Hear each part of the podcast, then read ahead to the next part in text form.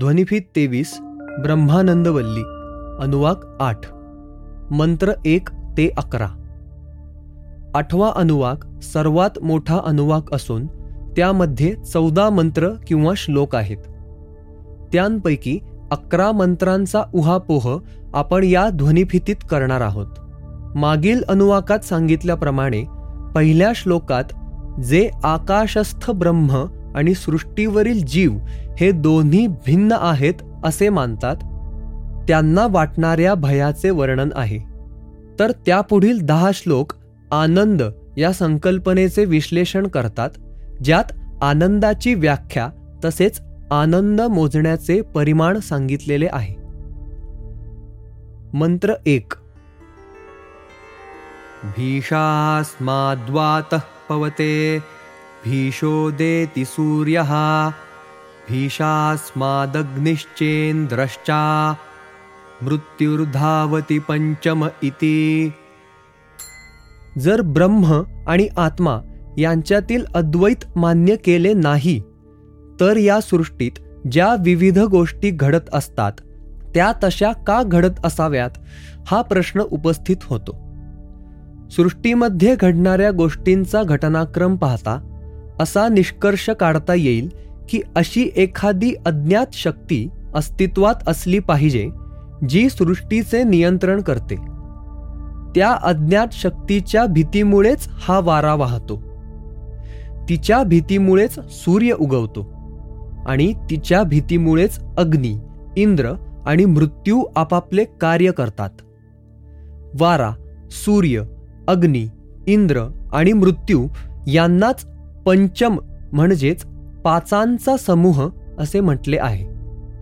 थोडक्यात ब्रह्म आणि आत्मा यांच्यात फरक करणाऱ्याच्या मनात महाविनाशकारी वादळ आग ओकणारा सूर्य वेळी अवेळी पेटणारे आणि सर्व काही भस्मसात करणारे वणवे महाप्रलयकारी पाऊस आणि या सर्वांमुळे तसेच अन्य कारणांनी होणारे मृत्यू या सर्वांविषयी भीती व्यापून राहिलेली असते. त्याचं मन सतत भयग्रस्त असतं. हे झालं त्या जीवांविषयी जे ब्रह्म आणि आत्मा यांच्यात फरक करतात त्यांच्याबद्दल. पण मुळातच ब्रह्म हे आनंद स्वरूप असल्यामुळे ब्रह्म ही संकल्पना अधिक बारकाव्यानिशी समजून घेण्यासाठी आनंद ही संकल्पना नेमकेपणाने आणि विस्तृतपणे समजून घेणे गरजेचे आहे. यापुढील दहा श्लोक त्याचेच विश्लेषण करतात. यात आनंदाची व्याख्या तसेच आनंद मोजण्यासाठी परिमाण निश्चित केले आहे. मंत्र दोन.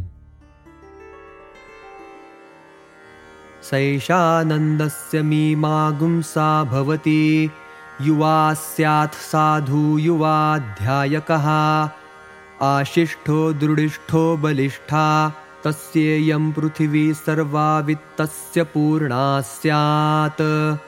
स एको मानुष आनन्दः ते ये शतं मानुषा आनन्दाः। स एको मनुष्यगन्धर्वाणामानन्दः श्रोत्रियस्य चाकामः तस्या। या मंत्रात आनंदाची व्याख्या केली आहे। युवा म्हणजे तरुण साधू म्हणजे सदाचरणी. अध्यायक म्हणजे ज्ञानी किंवा अभ्यासाने परिपूर्ण. अशिष्ठ म्हणजे समाधानी. दृढिष्ठ म्हणजे दृढनिश्चयी बलिष्ठ म्हणजे आरोग्य संपन्न. या सर्व गुणांनी युक्त असा युवक असेल आणि ही संपूर्ण पृथ्वी त्यावरील सर्व द्रव्यासहित त्याच्या मालकीची झाली तर त्याला जो आनंद होईल तो एक मनुष्य आनंद. या मनुष्य आनंदाच्या शतपट एका मनुष्य गंधर्वाचा म्हणजे एका कलाकाराचा आनंद असतो. पण जो महान ज्ञानी आहे आणि ज्याला कोणतीच कामना नाही अशा निरपेक्ष माणसाचा आनंद यापेक्षा कमी नाही. मंत्र तीन. ते ये शतं मनुष्यगन्धर्वाणामानन्दाः स एको देवगन्धर्वाणामानन्दः श्रोत्रियस्य चाकामः तस्या। म्हणजे अशा मनुष्य गंधर्वाच्या आनंदाच्या शतपट एवढा एका देवगंधर्वाचा आनंद म्हणजे देवांमधील कलाकाराचा आनंद असतो. पण महान ज्ञानी आणि कामना विरहित अशा निरपेक्ष माणसाचा आनंद यापेक्षा कमी नाही. मंत्र चार. ते ये शतं देवगन्धर्वाणामानन्दाः स एकः पितॄणां चिरलोकलोकानामानन्दः श्रोत्रियस्य चाकामः तस्या। म्हणजे अशा देवगंधर्वाच्या आनंदाच्या शतपट एवढा एका चिरलोकात विश्रांती घेत असलेल्या पितराचा आनंद असतो. पण महान ज्ञानी आणि कामनाविरहित अशा निरपेक्ष माणसाचा आनंद यापेक्षा कमी नाही. मंत्र पाच. ते ये शतं पितॄणां चिरलोकलोकानामानन्दाः। स एक आजानजानान् देवानामानन्दः। श्रोत्रियस्य चा कामः तस्या। म्हणजे अशा एका चिरलोकात विश्रांती घेत असलेल्या पितराच्या आनंदाच्या शतपट. एवढा आनंद ज्याने देवलोकातच जन्म घेतलेला आहे किंवा जो जन्मानेच देव आहे अशा एका देवाचा आनंद असतो. पण महान ज्ञानी आणि कामनाविरहित अशा निरपेक्ष माणसाचा आनंद यापेक्षा कमी नाही. मंत्र सहा. ते ये शतम् आजानजानान् देवानामानन्दाः। स एकः कर्मदेवाणां देवानामानन्दः। ये कर्मणा देवानपि पियन्ति श्रोत्रियस्य चाकामः तस्या। म्हणजे ज्याने देवलोकातच जन्म घेतलेला आहे किंवा जो जन्मानेच देव आहे अशा एका देवाच्या आनंदाच्या शतपट एवढा आपल्या कर्माने देवत्व प्राप्त झालेल्या कर्मदेवाचा आनंद असतो. कारण ये कर्मणा अपि देवान यंती म्हणजे ते केवळ आपल्या कर्मानेच देवलोकांत स्थान मिळवतात. पण महान ज्ञानी आणि कामनाविरहित अशा निरपेक्ष माणसाचा आनंद यापेक्षा कमी नाही.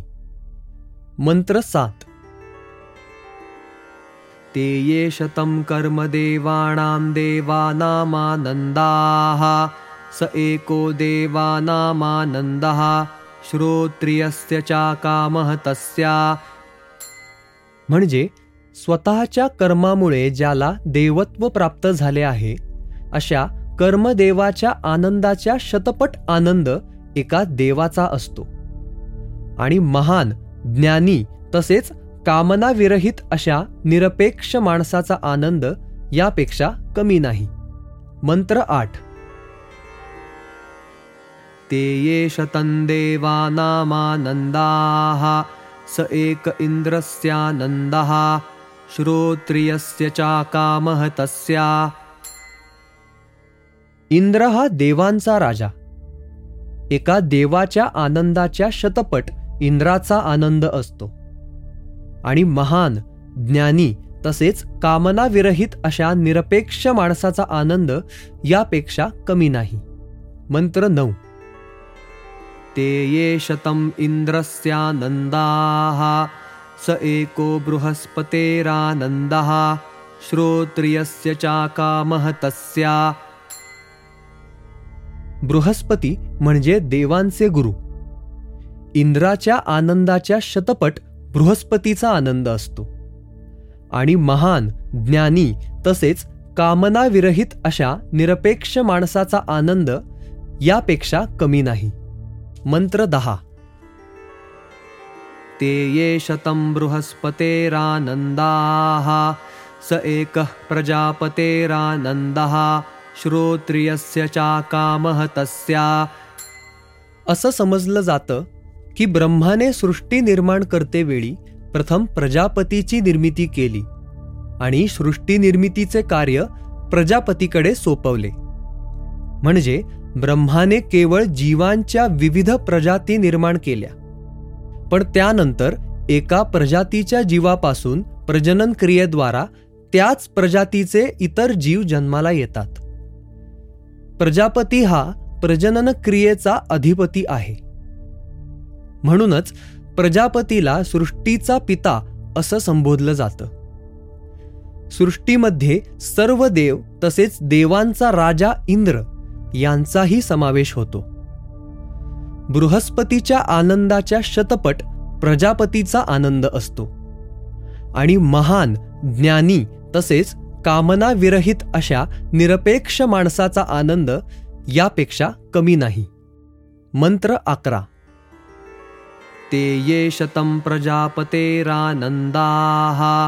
स एको ब्रह्मण आनन्दः। श्रोत्रियस्य चा कामः तस्या। ब्रह्माचा आनंद हा प्रजापतीच्या आनंदाच्या शतपट असतो. आणि महान ज्ञानी तसेच कामनाविरहित अशा निरपेक्ष माणसाचा आनंद यापेक्षा कमी नाही.